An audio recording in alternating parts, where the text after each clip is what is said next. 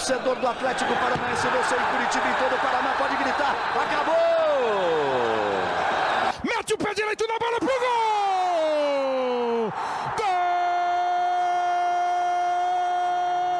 Que lance do Cirino! Espetacular o Cirino!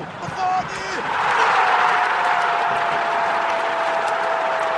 Fala pessoal do Globoesporte.com, está começando mais um podcast. Sabe de quem? Do Atlético! Eu sou o Fernando Freire, repórter do site Globoesporte.com e hoje a gente vai falar um pouco sobre o grupo do Atlético na Libertadores de 2020. Primeiro, passar um panorama de como chega o Atlético.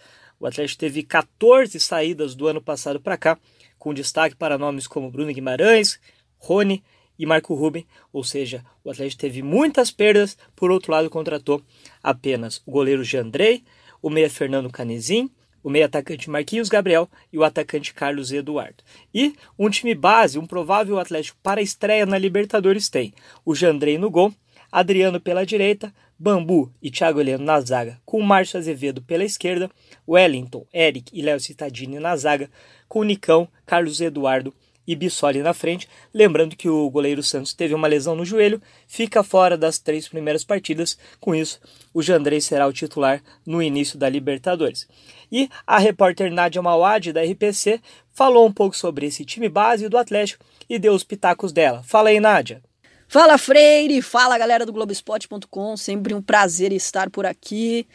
Tá chegando a hora, né, torcedor atleticano, da estreia na sétima Libertadores na história, dia 3 de março contra o Penharol. É, o Freire passou um time base que ele acredita que entra em campo contra o Penharol. Eu faria algumas mudanças. Eu acho que o Atlético tá precisando melhorar um pouquinho a saída de bola. O Bruno Guimarães realmente todo mundo sabia que iria fazer muita falta.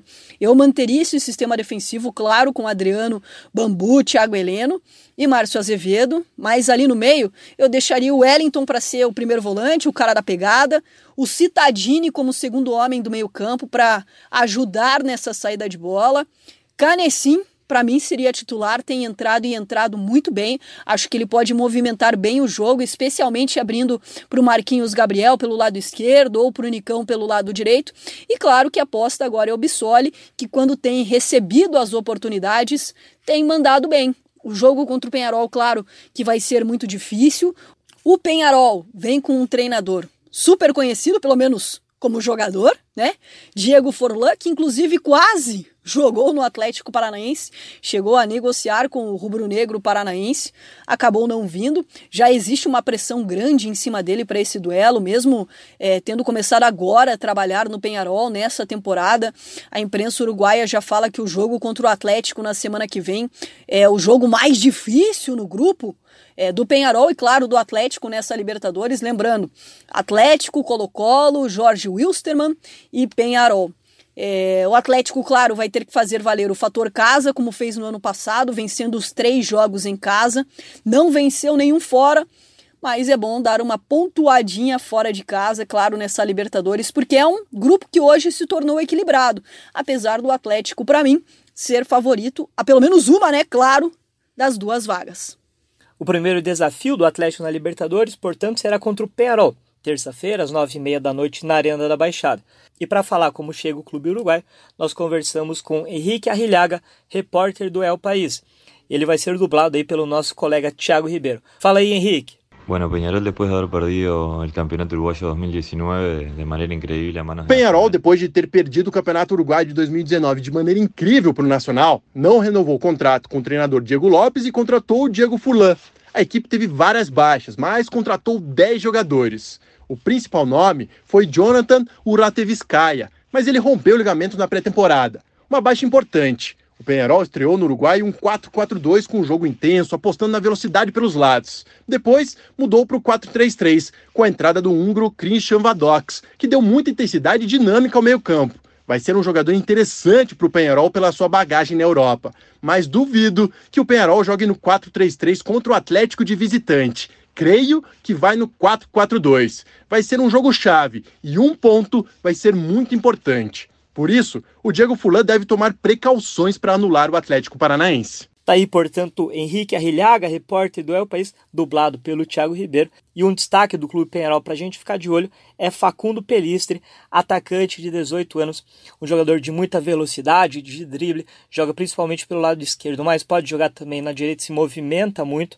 Ele estreou no ano passado ainda com apenas 17 anos, tem hoje 18 anos e é uma das principais revelações dos últimos anos do Penharol. Facundo Pelistre, portanto, é o nome aí que a gente destaca do Penharol. O segundo adversário do Atlético na Libertadores será o Colo-Colo, no dia 11 de março, uma quarta-feira em Santiago. O Colo-Colo, assim como o Atlético, viveu uma reformulação nos últimos dias, nas últimas semanas. Inclusive, o técnico Mário Salas foi demitido, ele que conquistou apenas uma vitória, acabou perdendo quatro jogos nas cinco primeiras rodadas do chileno e aí não resistiu, foi mandado embora. A gente destaca aqui dois nomes do Colo-Colo um que está em decadência e outro que está conquistando um pouco de espaço. O Esteban Paredes, de 39 anos, ele é uma das principais referências do Colo-Colo, foi artilheiro da equipe nos últimos anos, mas até pela idade, 39 anos, ele perdeu espaço, fez apenas um jogo na temporada atual.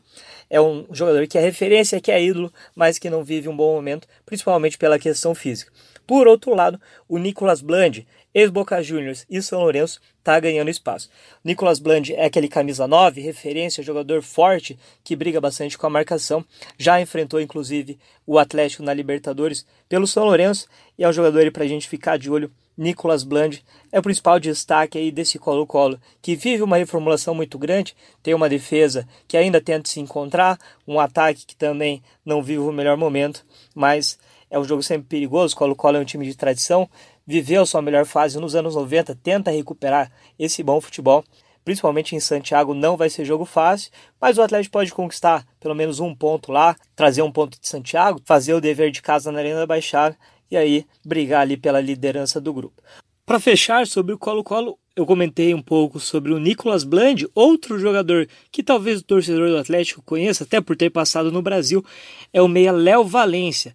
Ele é chileno, começou a carreira em clubes do Chile mesmo, mas jogou no Botafogo entre 2017 e 2019. Não brilhou, mas teve alguns jogos bons pelo Botafogo e aí voltou agora para o futebol chileno. É jogador do Colo-Colo, disputou sete jogos, marcou quatro gols. É também aí mais uma arma interessante do Colo-Colo. Um jogador também para o torcedor do Atlético ficar de olho nessa Libertadores. O Christian Toledo, comentarista aqui da RPC, falou que o Atlético é sim o favorito do grupo, mas ele fez um alerta. Fala aí, Christian. O Atlético que a gente viu até o final do ano passado seria favorito, muito favorito, nesse grupo da Libertadores. Agora, um pouco mais enfraquecido, buscando contratações. O Atlético chega ainda à frente. Eu ainda vejo o Atlético como o melhor time do grupo. Mas vai depender muito de rendimento em casa é, vai depender muito desse primeiro jogo contra o Penharol. É, tanto Penharol quanto Colo-Colo são times também que vivem um momento de instabilidade, o que permite a gente imaginar que o Atlético segue como favorito, mas o Atlético precisava estar mais forte, mais inteiro nesse momento. Há uma questão do The Strongest que, por mais que a gente conheça, por mais que a gente se aprofunde, é sempre um time que vai gerar uma dúvida por conta de todo o perfil é, dos jogos é, lá na Bolívia. Mas o fundamental é que o Atlético poderia ser mais favorito do que é, mas ainda é o principal candidato à primeira vaga é, no grupo da Libertadores. Precisa fazer da Arena o seu ponto fundamental. Nove pontos em casa, lógico, dão ao Atlético a classificação. Por isso o Atlético tem que pensar neles, vencer os três jogos dentro da Arena da Baixada. E aí, para fechar essa primeira parte da Libertadores, o Atlético enfrenta o Jorge Wisterman na Bolívia. O jogo vai ser no dia 17 de março, lá na altitude. E a repórter Monique Silva, do Globoesporte.com, fala um pouco sobre como chega o Jorge Wisterman para a Libertadores. Fala aí, Monique. O Jorge Wilstermann ocupa a quarta posição no torneio clausura, com 13 pontos. São quatro vitórias, um empate e três derrotas em oito rodadas. Há expectativa da equipe de fazer uma boa campanha na fase de grupos, já que no ano passado o time conquistou apenas uma vitória. Os aviadores aparecem mais uma vez no caminho do Atlético, já que no ano passado a equipe de Cochabamba também estava no mesmo grupo do Furacão. O grande destaque do time é o meia argentino Christian Poche Chaves, ex-Boca Juniors, experiente jogador de 33 anos. Lembrando que o meia brasileiro Serginho é o camisa 10. Bom, um dos aliados da equipe é a altitude, né? O Jorge Wilson manda seus jogos no estádio Félix Capriles a 2.560 metros do nível do mar. Então é isso, pessoal, com participação aí da Nádia Mauad, do Christian Toledo, da Monique Silva e também uma participação especial né, do uruguaio Henrique Arrilhaga, a gente está fechando aqui. Acho que deu para passar um panorama legal aí de como chega o Atlético, de como chegam os adversários dos jogos para o Atlético ficar de olho na Libertadores. Lembrando que a estreia vai ser na terça-feira contra o Penharol, né, nove e meia da noite na Arena da Baixada. E claro, o Globoesporte.com acompanha tudo do Atlético, principalmente as partidas em tempo real. Então é só ficar ligado aqui no globesport.com/paraná. Valeu, até a próxima.